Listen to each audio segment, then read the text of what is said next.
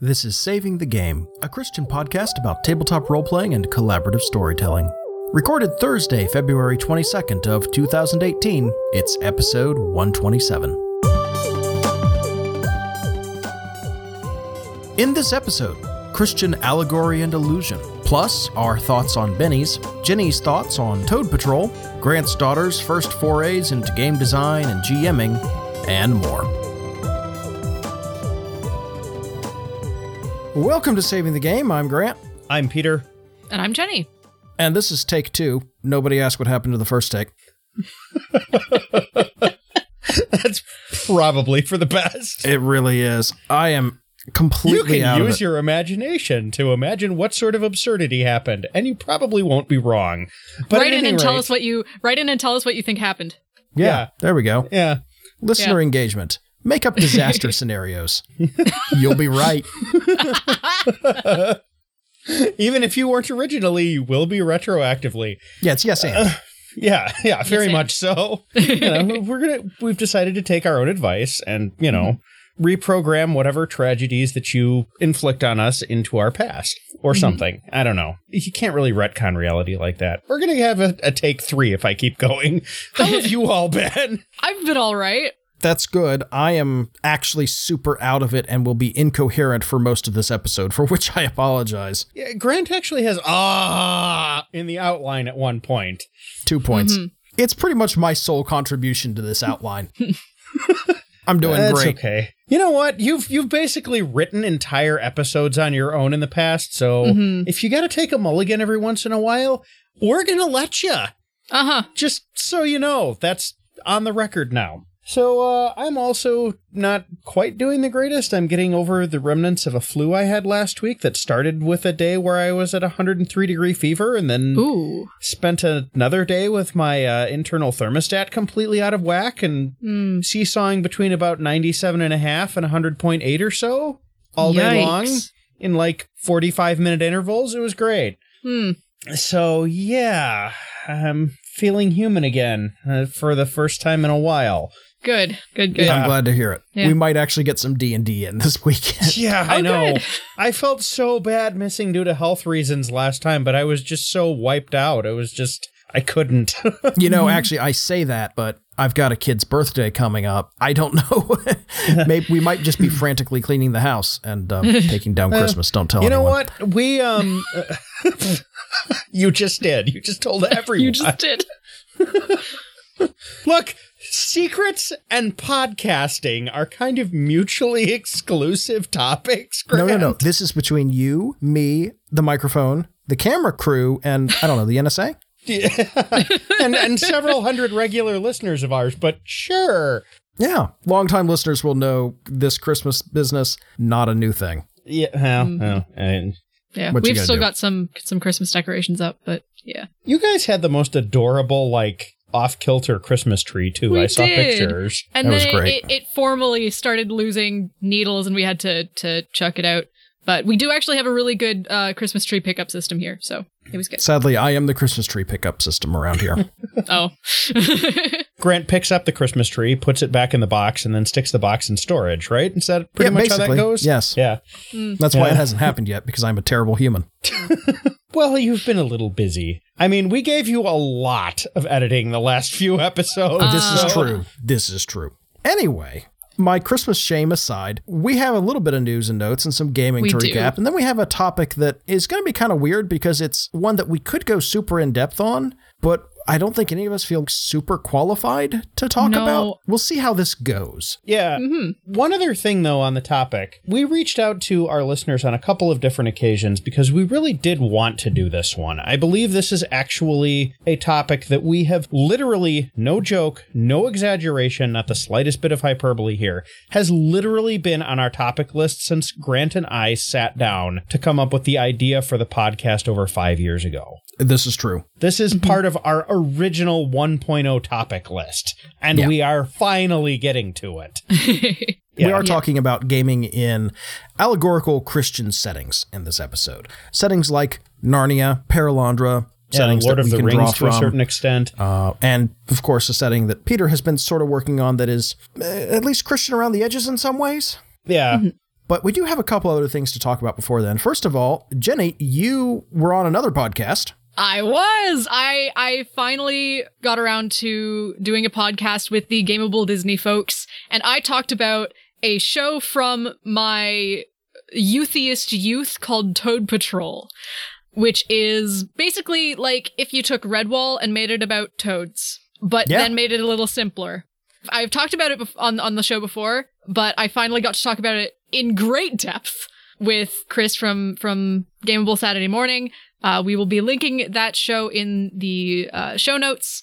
Um, Oh, I yes. did not go nearly as long on Toad Patrol as either Grant or Peter did on their respective times on Gameable Saturday Morning. But um, th- th- That's that's, partly because Toad Patrol there really isn't that much to it. It even has missing episodes. So like, Y- yes, that was actually one of my favorite things about this whole thing. You do is like, yeah, I can only find this episode in Serbian. Yeah, Why Um, Serbian? I don't know. I don't know. I wish I knew, but I don't. So if any of our listeners know how to know how to write and, and translate Serbian to English, please contact me, please. Oh my goodness, I really there are 3 missing Toad Patrol episodes. I really want to get them translated. I will pay money. Please. Help Jenny get this little bit of her childhood back. Yes, please. Do a good deed. So, two things about that. First of all, I have listened to the episode and it was great. Second of all, congratulations on becoming a full Saving the Game host now that you have talked with Gameable. Yeah. Yep. Only took what, 10 months or so? That took us longer, so you're actually Yeah. ahead of the curve. Well done. Yeah, yeah, it took us considerably longer actually. So, Mhm. But seriously, they're great. They're some of They our are. best podcasting friends, and I'm actually very glad that you got a chance to talk to Yeah, me to too. Chris because he's he's such a fun guy to talk to and Yeah. just such a nice dude. Yep. Also, really good episode. I had a ton of fun with it. Yeah, Thank you. yeah, definitely. Quick gaming recap. Um, well, quick maybe for you other two. I've got a, a surprisingly large thing to talk about. Well, our D and D game hasn't happened since the last time we recorded, so there's that. yeah, there's that. Peter's been blogging up a storm, which has been great. hmm An excellent storm. A very Yep. good storm. Storm with a little extra lightning, but yeah, Yeah, normally we've, we're in the habit of putting out a blog post every other Tuesday in between episodes.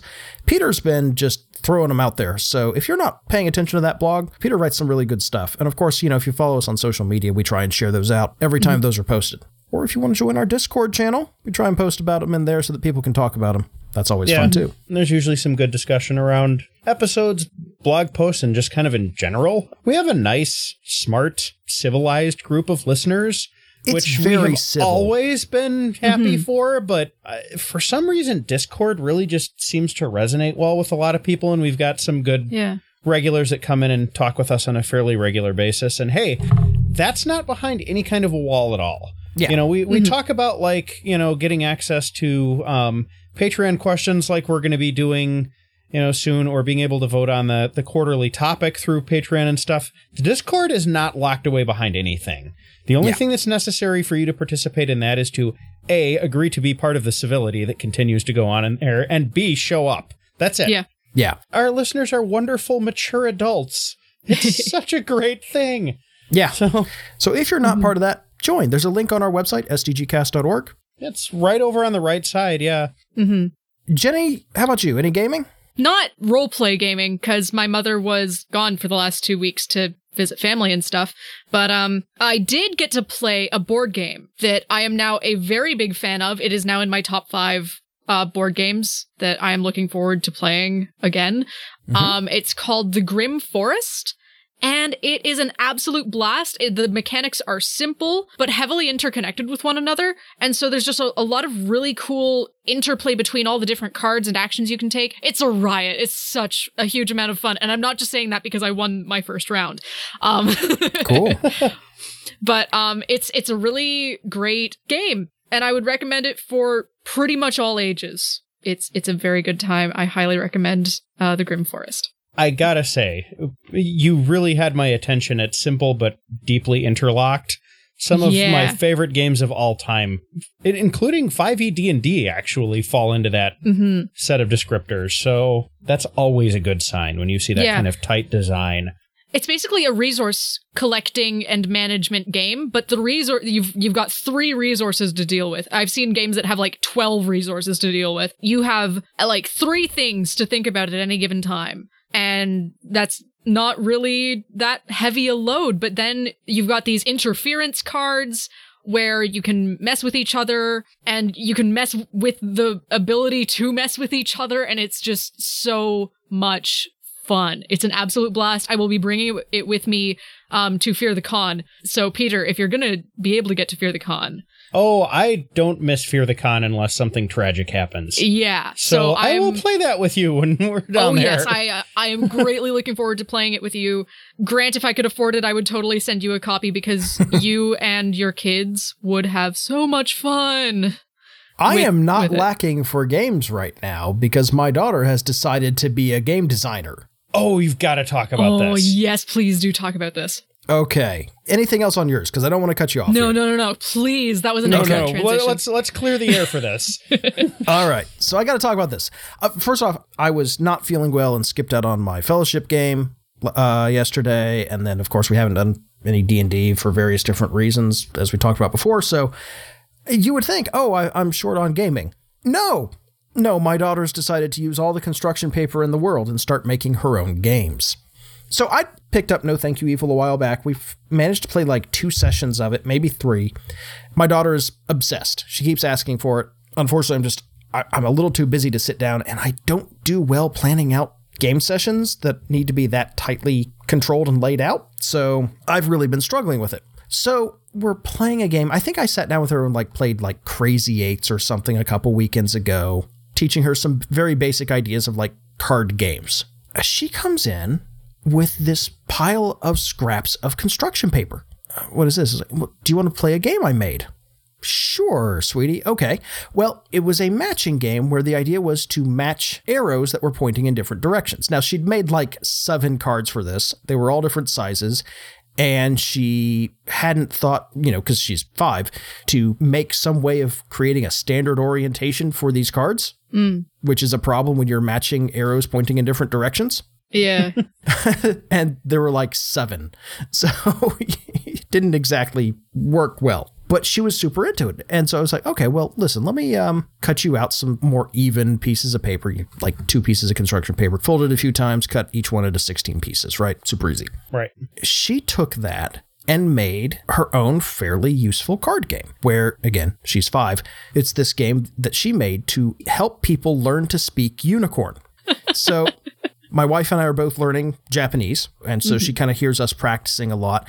Japanese, you know, has its own syllabary, so we're looking at characters. We've got lists of characters up on the wall, that sort of thing. So she's kind of used to to seeing that, and this is something she's doing at school as well, like recess, free time kind of stuff. This is something she's doing with a friend. So she sat down and wrote out a one to one character guide in Unicorn and she made a matching game out of these cards. And then she put the English letter of these symbols that she'd created up in the top left to orient the card and to teach people. And it basically turned into a matching game, right? Like kind of like memory. All right.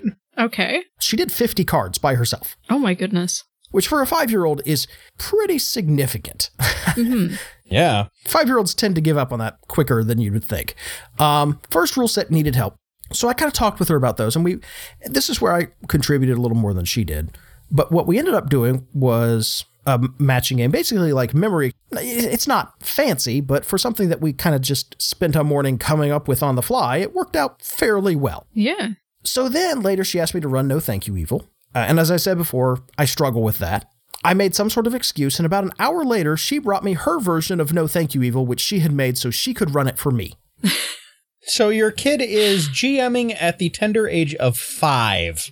Uh, she was trying. She was certainly trying. She had made little character sheets, which were again little scraps of paper that she'd drawn stick figures on and like put lines in for the other parts of the character sheet because there's supposed to be lines of text. So she just put those in, right?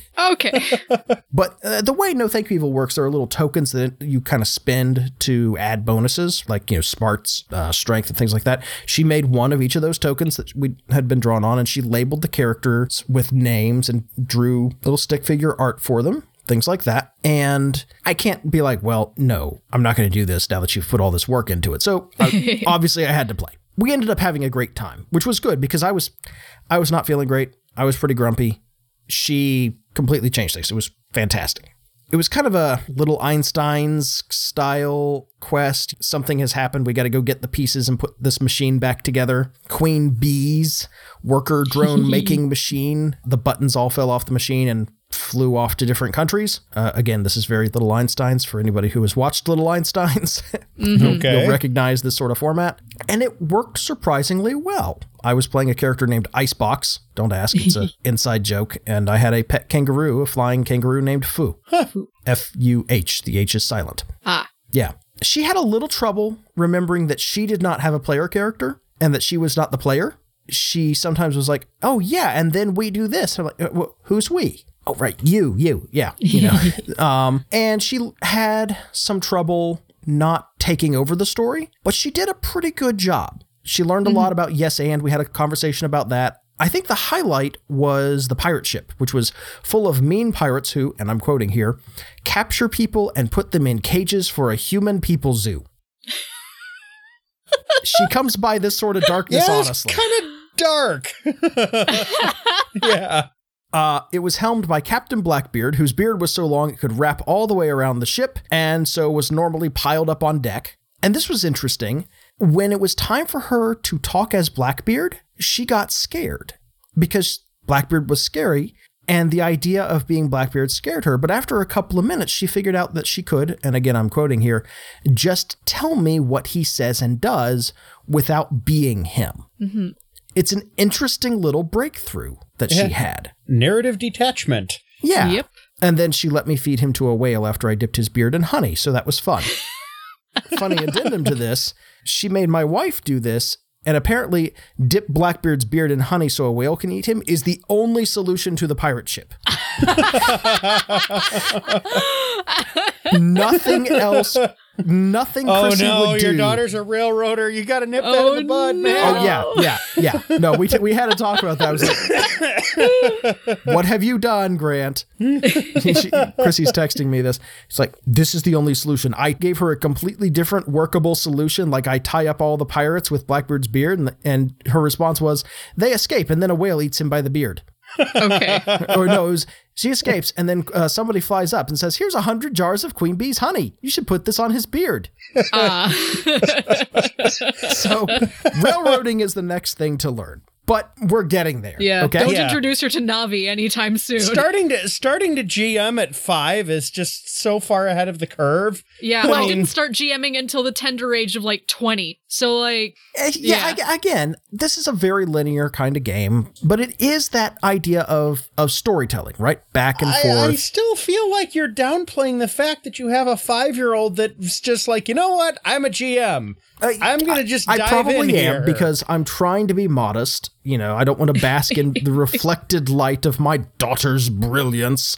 That's a, a recipe for terrible parenting, if ever there was one. I mean, But- yeah, but this is a gaming podcast. That's pretty advanced gaming for that Don't get me wrong. age. I am super proud of her. Okay. She did a Yeah. great job. Again, there was no system for this. This was pure improv. We had little props, but none of the system bits mattered at all. But it, this was pure improv roleplay. But that kind of that back and forth pretend and that back and forth storytelling is still really fun. And that's a good way to kind of get the idea of role playing and adventuring across. Well, and also speaking as an adult that's had to kind of work to get some of that back, if she can make sure she never loses that in the first place, she'll be in great shape for future gaming she does. Yeah, mm-hmm. well, that is true.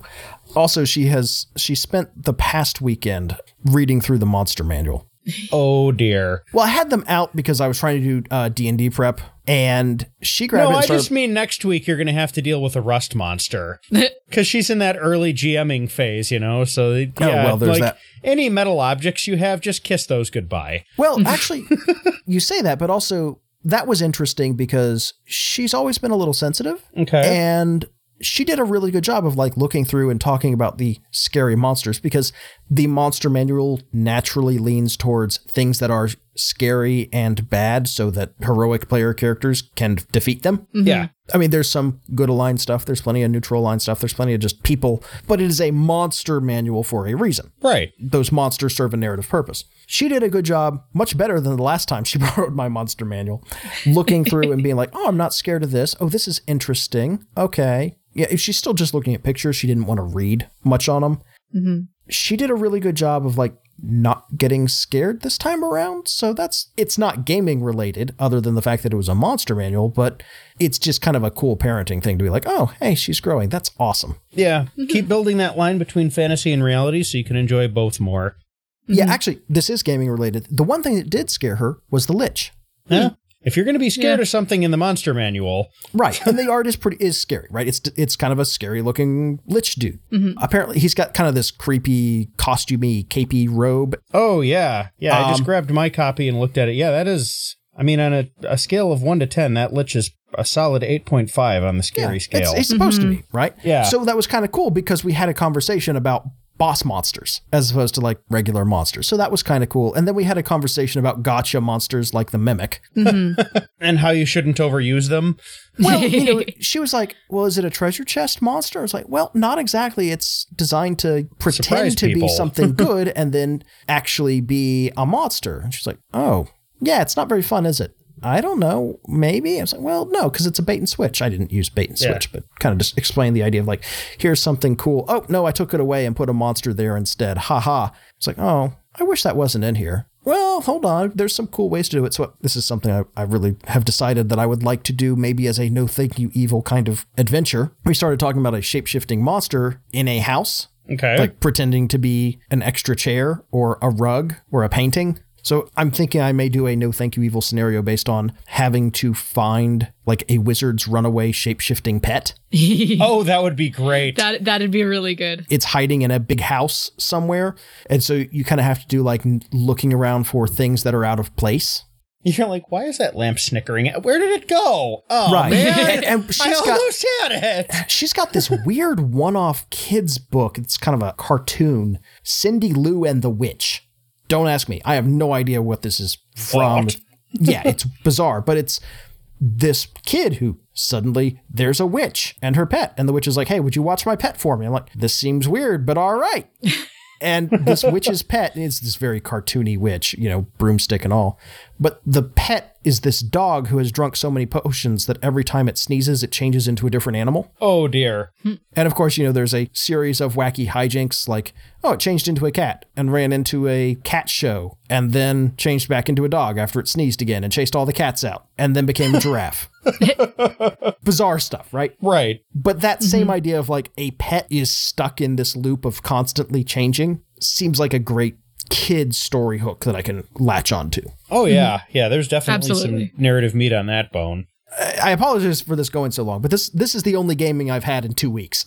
well, and it's it's cool and it's different, and you mm-hmm. know, it's something that you're proud of your daughter for doing. So I think this deserves some time. Yeah, it's it is interesting watching her kind of explore what stories mean in a way because she's starting to grow out of that early phase where stories are completely real Right. Mm. and she's doing a lot better about handling things that are scary. So it's kind of an interesting thing to grow through and once she kind of really can separate scary thing from personal danger, yeah, you know, I, I kind of want to start gaming with her a little more seriously. Like, I, am not going to run an unknown armies game for her or something like that. But yeah, that that would be bad at this age, but keep it. Uh-huh. But you know, maybe there is a scary dragon who really just needs a cough drop or something. There's ways to be like, oh, it's scary, but not really. But previously, you know, when she was even a little bit younger, she would shut down at, oh, it's a scary dragon. yeah. Well, now we can get past that and tell a story about, hey, maybe that dragon wasn't really so scary after all. And that's a Well, fun that's a fun place to be. Yeah, and I think the other thing that's kind of cool, at least from my perspective, is I didn't actually start gaming as a hobby until I was probably, I don't know, 18, 19 years old or something like that. Eh, maybe a little younger than that, 16, 17. I was still in high school. But aside from like, you know, family board games and some primitive computer games and stuff, my initial form of geekery was like, you know, Legos and comic books because that's what there was. Mm-hmm. And, you know, my family wasn't like Jenny's where they were gamers and exposed me to it from an early age. So it's really fascinating to hear how this young mind your daughter has parses and interacts with and synthesizes all of these gaming concepts that I didn't even encounter until I was 10 years older than her or more. It's it's cool. It's kind of a neat thing to hear about. It's very much outside my own experience. Yeah, it's outside my experience as well. I didn't start till I was 20. I did like a tiny bit of D&D my freshman year, but really the first functional game I ever played, and I use that term very advisedly because none of those initial D&D games lasted more than half a session, was like a Shadowrun campaign my junior year of college, or what would have been my junior year if I had been at all a functional adult at that time. That was a very different experience. I grew up reading Lord of the Rings. I, I remember I once missed recess simply because I was so engrossed in reading Lord of the Rings in the back of the room that I didn't notice the class get up and leave.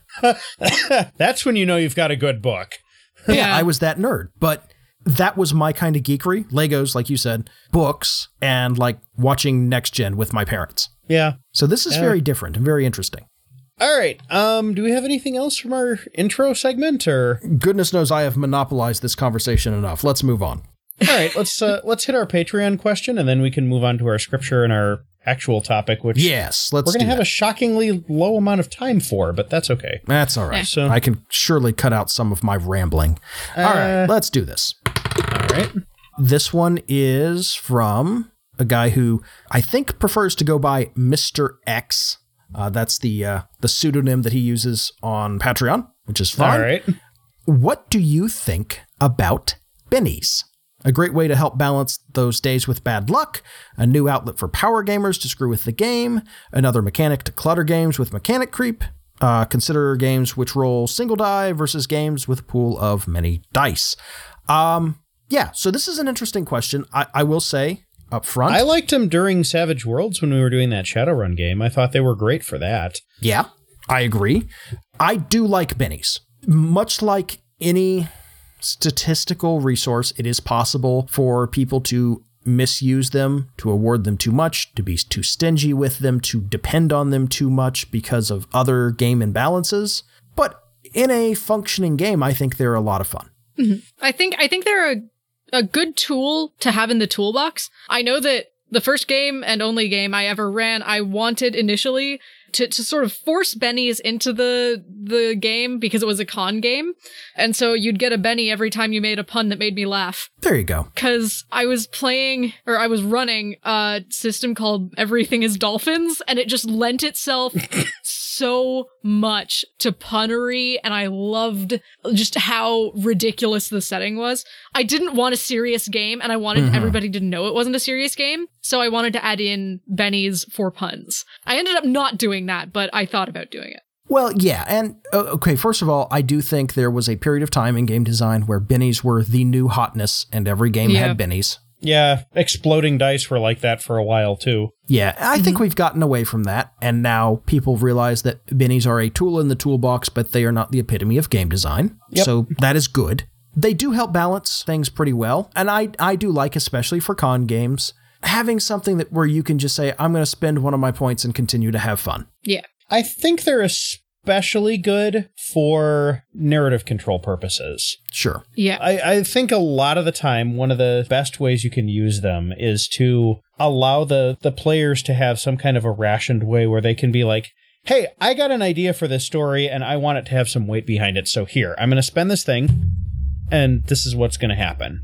Now, obviously, if you've got somebody who isn't very mature or somebody who's trying to mess around with the game, that can fail in spectacular fashion. But if we can run with the assumption that everybody is acting in good faith, they're great for that. Yeah. Mm-hmm. Like I remember when I was playing Necessary Evil, which is a Savage Worlds based superhero game, you could tell that the Benny economy was kind of what the game was leaning on because there were some weird imbalances in that. Savage Worlds is a good system, but it's pretty carefully balanced. And when you just throw a bunch of numbers at it to make it a superhero game, the balance ends up being off. Superheroes are such a hard game design problem. It- they are. Mm-hmm. I love the setting that Necessary Evil came up with and the theme and the, the high concept. It's super cool.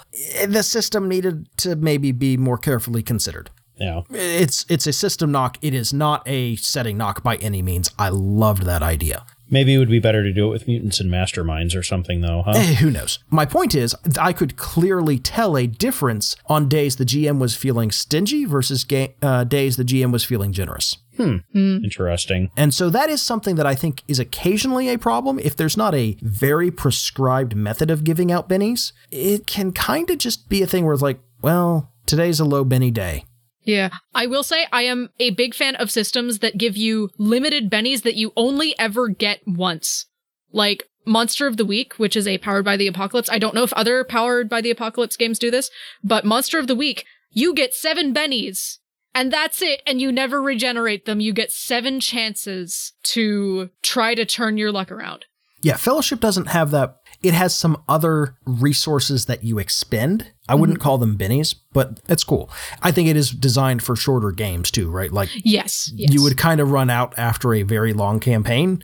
You'd have mm-hmm. to make some allowance for that. But a mm-hmm. three to four episode mini arc, yeah, that could work really well. Yeah. So there we go. I, I think we've at least hit around the question if we haven't directly Yeah. answered it. Yeah.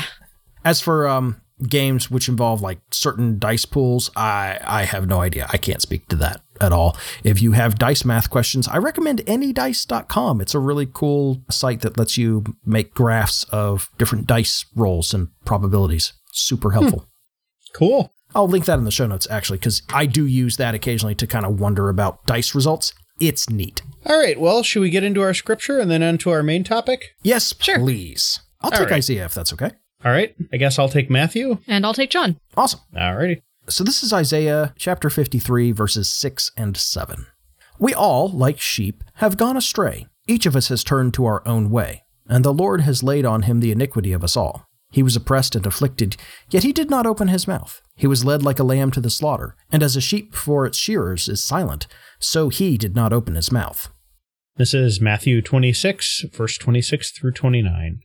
While they were eating, Jesus took bread, and when he had given thanks, he broke it and gave it to his disciples, saying, Take and eat this. This is my body. Then he took a cup, and when he had given thanks, he gave it to them, saying, Drink from it, all of you. This is my blood of the covenant, which is poured out for the forgiveness of sins. I tell you, I will not drink from this fruit of the vine from now on until that day when I drink it with you new in my Father's kingdom.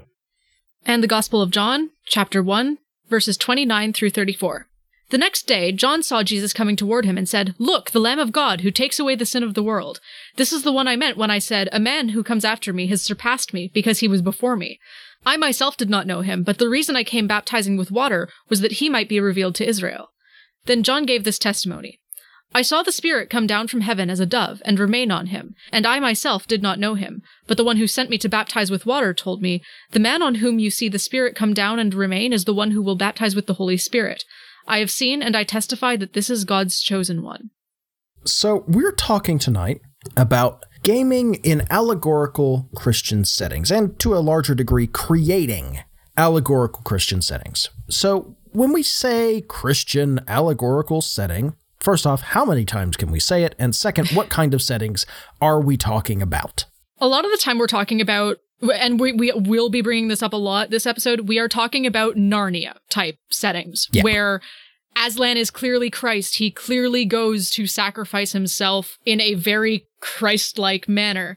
We will also be talking a little bit about illusion. So, uh, George MacDonald, who heavily influenced C.S. Lewis in his writing, frequently wrote Christian allusions into his books, such as um, a princess nursing her father back to life by feeding him bread and wine and stuff like that. Um, a lot of people think of Frodo from Lord of the Rings as an allegory for Christ or Aragorn as they both well well Frodo basically has a, basically an ascension a death and ascension. Aragorn goes to the uh, city of the dead.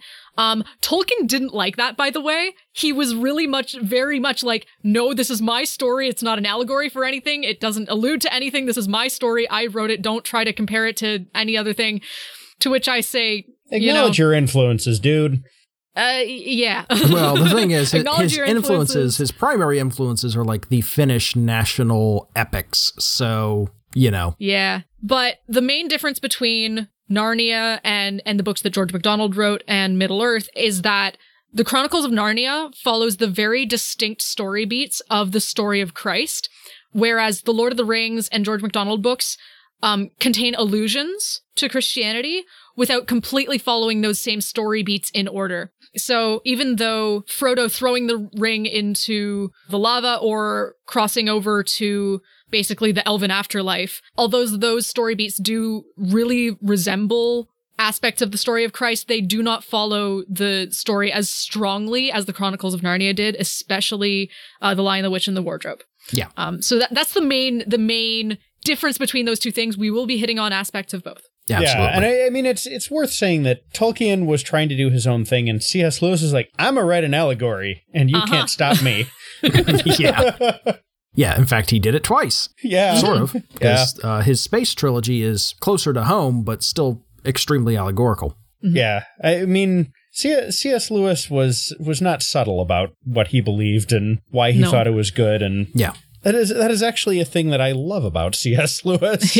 And Christian allegory has a very strong tradition, going all the way back to Pilgrim's Progress, uh, really going all the way back to ancient Christian Roman poets. It's a thing that's been going on for centuries, millennia. Most of the history of the church, yeah, yeah. Allegory is extremely useful. But we're going to be drawing on modern fantasy allegorical literature because it's what we know and it's what a lot of our listeners know. So just keep that in mind. I can't say a lot about Pilgrim's Progress. I've read little bits and pieces, but I'm not an expert. I have read Narnia cover to cover, one end of the box to the other end of the box. I don't know how mm-hmm. many times. So, you know. That's that's what we're drawing from more. Yeah.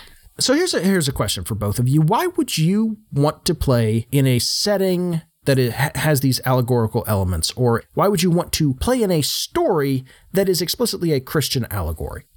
It can be a really great way to introduce a youth group to gaming. It's a really solid Christian youth group activity because you can most definitely say that it was related to Christianity as as a religion and as a a story and as a way of life, etc., etc.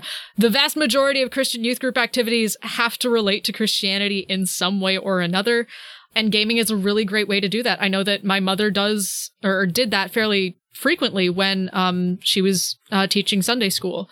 Uh, it can also be really great for Christian evangelism, but I personally, A, I don't think I could do it, and B, I think you'd have to be really, really careful about how you did it so that it's not super heavy handed, browbeating Christianity is the only way to win this RPG. We, you don't want to get too heavily into that.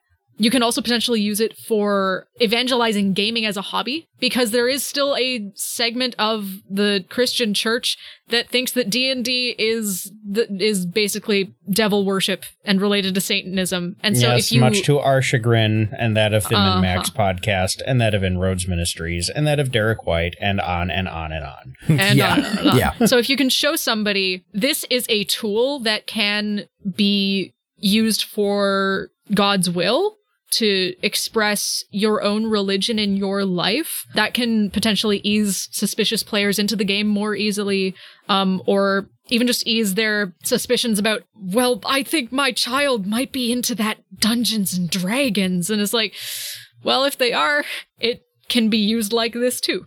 Yeah. Yeah. We've got a couple more entries on here, and these are kind of the ones that I personally want to focus on because this is kind of where I sit. Um, it's an excellent way to explore one's own one's own feelings on religion and faith. I've been doing some of that with Lambert in Grant's game because I'm playing a cleric and it's convenient to do so. Mm-hmm. And settings and stories like this are just nice for Christian fellowship. It's it's good to be kind of steeped in these familiar elements and stuff, and it's just comforting. I like Yeah. my faith. I don't I kind of enjoy being able to just kind of sit in the warmth that it provides sometimes, as shallow as that sounds. Well, uh, No, no, yeah, absolutely. Fellowship is a real thing, um, and it's something that I, I often don't give enough credit to. Fellowship with other Christians. Sometimes I only think of gaming. Sometimes in terms of like an outreach thing, or like, well, you know, I I'm already a Christian. I want to go be with people who aren't. But sometimes it's like, no, I just need to recharge and refresh and enjoy myself in this company that I trust. Yeah. Yeah. I don't give that enough credit sometimes. And I think this works really well. Yeah. One of the best gaming groups I was ever part of. We all met in church. We even tried to get our pastor to game with us because he had gamed all through college and we were trying to make a really solid Christian gaming group. And it's so nice to be in a gaming group where you all have a shared moral footing and a shared moral framework. So we know that we're not going to turn into slavers and try to enslave all the goblin people because we don't do that because we're Christians. Mm-hmm. Yeah. And it's it's just nice to know that we probably aren't going to ru- run up against any real big bad moral and ethical complications due to um difference in Personal religious ethics? ethics and personal ethics. It's so comforting to be able to just be. It's so nice. The last thing I want to say about this is that allegory is powerful and the story of Christ is powerful, and combining those two things makes for a very powerful story. Yeah. Don't hesitate to use a really good story for your game. If you mm-hmm. make it Yeah. explicitly allegorical, sometimes instead of trying to hide your sources, you can just lean into it and say, This is what we're doing, guys. Let's have mm-hmm. fun with it. Just Yeah, absolutely own it. Yeah, what oh, what's that wonderful C.S. Lewis quote? The the value of myth is that it takes all the things that you know and restores to them the rich significance that's been hidden by the veil of familiarity. Exactly. How do you just This- pull this that is one out all the time? Because How we've quoted just- it roughly once every three episodes for the entire history of the podcast. He's not wrong. I have that better memorized Yeah. than some of the scripture I know. also not wrong. yeah. I may have gotten a word or two wrong, but that's that's definitely the thrust of that quote. Yeah. Uh, only one or two little words. I checked. Okay. Yes, I also had it prepared and ready to go for exactly that reason. it's so applicable. I mean, Yeah. in, in some ways, it's hard to do this episode because this is what we've been talking about for 120 plus. in many ways, yeah. Um, how do we work Christian allegory or illusions into a game setting? Do you want me to get specific about the one I've been blogging about, or do you want to talk in general terms? Because I can do either right Well, now. given our time constraints, let's keep it very general, although I would say that we should link to your series in the show notes. yes. I want to start off by reminding everyone that allegory is story. When we're talking about allegory, we're talking about the story that happens. You can have a setting that is reminiscent of things, but that's not quite allegory. That's more illusion. So just keep that in mind. Mm-hmm. And illusion is probably a whole lot easier because it's just elements that you can draw from rather than like trying to have a parallel story. Right. Yeah. Yeah, you can kind of reference things and then just kind of let it be rather than having to construct everything around it. Yeah. Mm-hmm. Since we had we did run so long in the earlier part of this, I do want to get to one thing that I specifically promised one of our listeners that I would include in this because I asked for a little bit of feedback before we got started. Mm-hmm. So, Jim Nanban specifically wanted to know how you would incorporate like a specifically Christian alignment system into a game. And uh I don't think I'd be willing to tackle this question if I hadn't already done it as part of that setting design series. So I guess maybe this is whet your appetite for that or something, but here's what I wound up doing. The setting that I've been working on is specifically a D&D 5e1. And as such, it uses the classic 3x3 alignment gu- grid of, you know, good, neutral, evil, and then law, neutral, chaos, right? Yeah. I've been wanting to incorporate some Christian themes into stuff. And I also, because the setting deals a lot with redemption and corruption and just kind of like larger moral themes, I wanted a more granular alignment system than D&D comes standard with, especially 5e, which basically just uses it as flavor and doesn't have any mechanical linkages at all. Mm-hmm. So I was sitting around trying to figure out how I was going to do this. And credit where credit is due to another listener, actually. Doug Hagler and I swatted some ideas around kind of early in the, the writing of the setting design in some of the comments on the blog post. And I came up with the idea kind of as a result of having talked with him of using the virtue vice pairs for the good versus evil portion of it and then coming up with kind of a another set of six of personality traits for the law chaos part of it. You've got, you know, pride versus humility, envy versus kindness, wrath versus patience, diligence versus sloth, charity versus greed, gluttony versus temperance, and lust versus chastity. By assigning those pairs an individual numeric score based on how good a particular character is at um kind of following the better part of their their nature with regards to that, you know, virtue versus sin. That gives you like an overall uh, numerical score that you can use to say, okay, you know, this person may be particularly good on, you know, humility or something, but he's very wrathful. He's very gluttonous. You know, he has um, a lot of problems with envy. So this guy still falls like, you know, somewhere in the neutral car- category or even the evil one. Uh, despite having some individual virtues, and it, it it allows you to kind of stick within the same three by three alignment grid framework, but still have more moral complexity and then the personality side of things. I just i chose duty versus independence efficiency versus artistry meticulousness versus expediency satisfaction versus excitement tradition versus progress and sacrifice versus pragmatism and kind of scored those the same way. I d- actually did a worked example with lambert my cleric character from grant's game so you can kind of see what it looks like and uh, yeah, I mean, that was kind of how I, I worked some specific traditional Christian ideas into the alignment system for a game. There's a lot more detail on the actual blog post about it. This specifically was Setting Design Report Part 3, uh, the second post on the Moral Universe. So if you really want to see the detail of how I did that, that's where you can find it. But mm-hmm. you know, I, I think sometimes it's okay to to put your game designer hat on with some of this stuff. I mean, we have all of these wonderful resources, tropes, stories, you know, parables, all of this stuff. And I think you can, if you're respectful with it, you can use it to. It's got a lot of that mythic weight that we talk about, right? It's it's got a lot of cultural significance behind it, in addition to you know the obvious religious weight and stuff. And I I think it gives us a really good language to describe certain things with. Definitely, And yeah. Yeah, I, I think using it in that way, as long as you, you try to be respectful with it, I, I think it can be very effective. Mm-hmm. Mm-hmm. I agree. And you're right. I, I especially like your point about pulling in mechanics and putting that game design hat on. It's easy to think of this as something that only relates to story. Go ahead and Yeah. ma- make mechanical connections to this, right? You can, Yeah. I I would almost say, have a mechanical allegory Yeah. or yeah. like a mechanical relationship between these things. I, I kind of tried to with that alignment system. So Yeah. Maybe bring it in with the healing system or resurrection systems, possibly, as we talked about in our previous episode. You know what? Actually, yeah, I, I haven't written this blog post yet, but I'll give you guys a, a preview of something that's coming up. I actually did touch on the the resurrection thing. I did kind of a uh, the, the the primal history of the setting, kind of like you know back around creation and that sort of thing.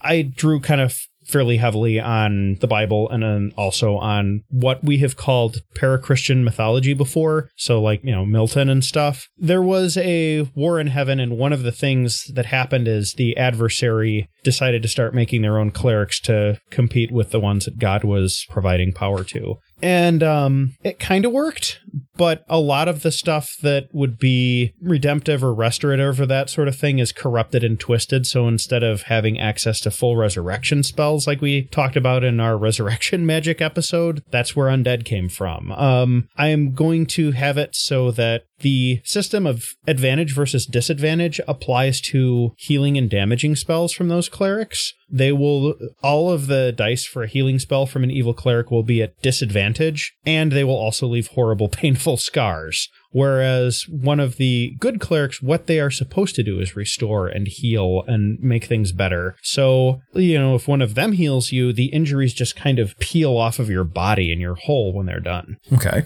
So that's that's maybe not quite as explicitly allegorical, I guess, but it it feeds into kind of like the feel or theme that I want. And I I'm toying with the idea of letting the bad guys have their damaging spells like inflict wounds and harm actually be at advantage um, to kind of compensate for the loss of healing power. I'm not entirely sure if I'm going to do that yet, but I have definitely entertained the idea. So in there, there are a lot. There are still like a lot of elements that a Christian allegorical setting could have. You've got your angelic figures, you've got demonic figures. You you mentioned that it is a monotheistic setting. There is one God. Yeah. Um, I also know of a setting called Westbound, where the creators tried to include a distinctly Trinitarian situation representing Oh Um, boy. Yeah. Props and- for the uh the courage there. yeah. So so that that one's interesting. I'm really looking forward to playing that one actually. Yeah, sounds cool. Uh, and um, I think the only thing, and you've mentioned that you're you're sort of hesitant to add this would be like a messianic Christ-like figure. Yeah. That that one's kind of critical to the the whole Christian religion, Yeah, but it, it wouldn't is, absolutely be necessary. And, and see, that's the problem right now. Is my my setting is very, I guess, I guess it's about eighty percent Judaism and twenty percent Christianity right now because Yeah. you don't have that messianic figure yet. Yeah. And I would kind of like to get that in there, and I just haven't had a good idea for Yeah. how yet. Honestly, though, I feel like a lot of what could end up being a good Christ allegory or a Christ like figure could be the party itself, because we do want to emulate Christ in our lives. We do want to lay down our lives for our friends. We are called to be like Christ. And so having a game that could follow those beats and have the party be like Christ in that sense could be a possibility. I would be really nervous about GMing it. I think I might be able to play it maybe, but it would have to be done very sensitively. I would, And- yeah. If if Yeah. that was how it was gonna go, I'd have some long discussions with the player group before we Oh, yeah, even like- put pencil to character sheet. Yeah, and a lot of this I would also recommend starting right from the beginning, asking how far the group wants to go into allegory. I think this would be a, se- a, a session zero, possibly the beginning of session one,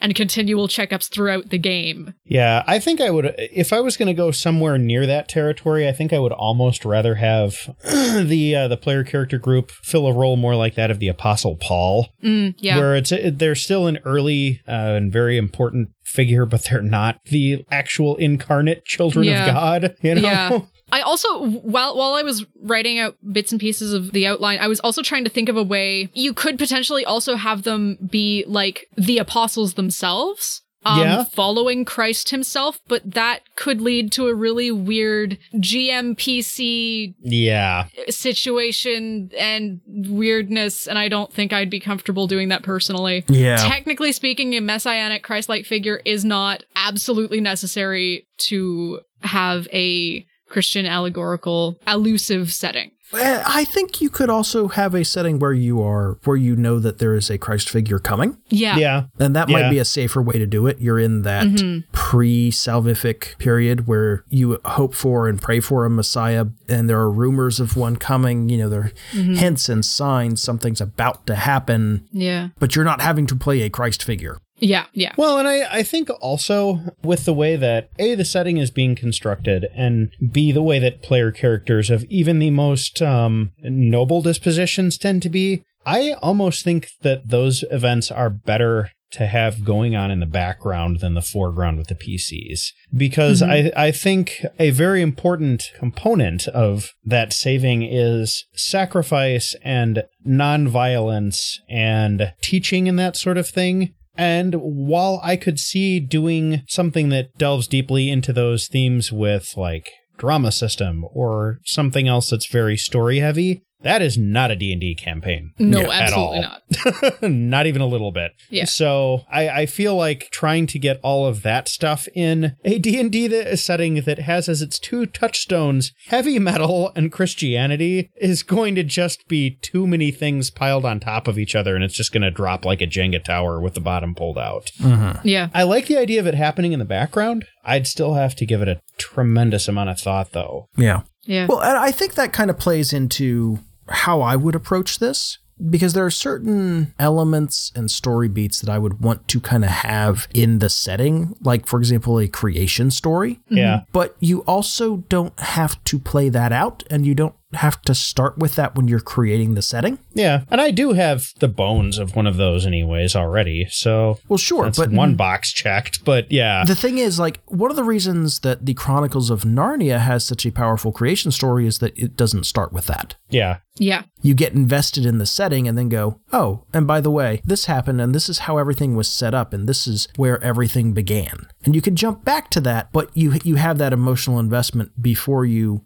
you know, pull a Tolkien and start laying out the Silmarillion. Having Yeah. said that, the creation story in the Silmarillion is one of my favorite bits of Tolkien's writing. Period. Yeah, absolutely. It, it's beautiful, but it's not as exciting if you don't know that it's setting up Middle Earth. Yeah. yeah. It's not a very good, or it's, This stuff works better if you're already excited about what happens Yeah. afterwards. yeah, yeah. It's one of those ones where, like, you want the spoilers. Yeah, exactly.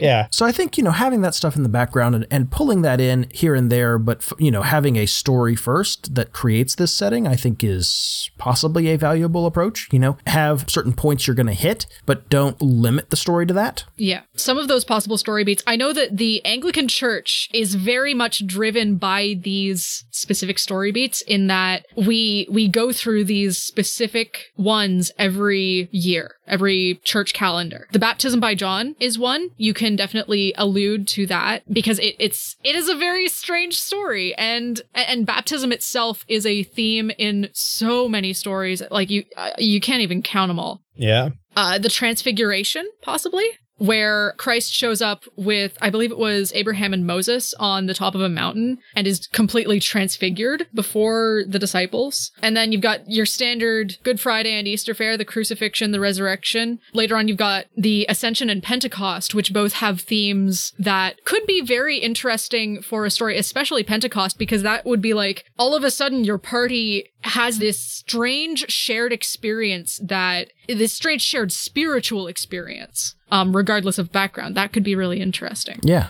Yeah. could work well.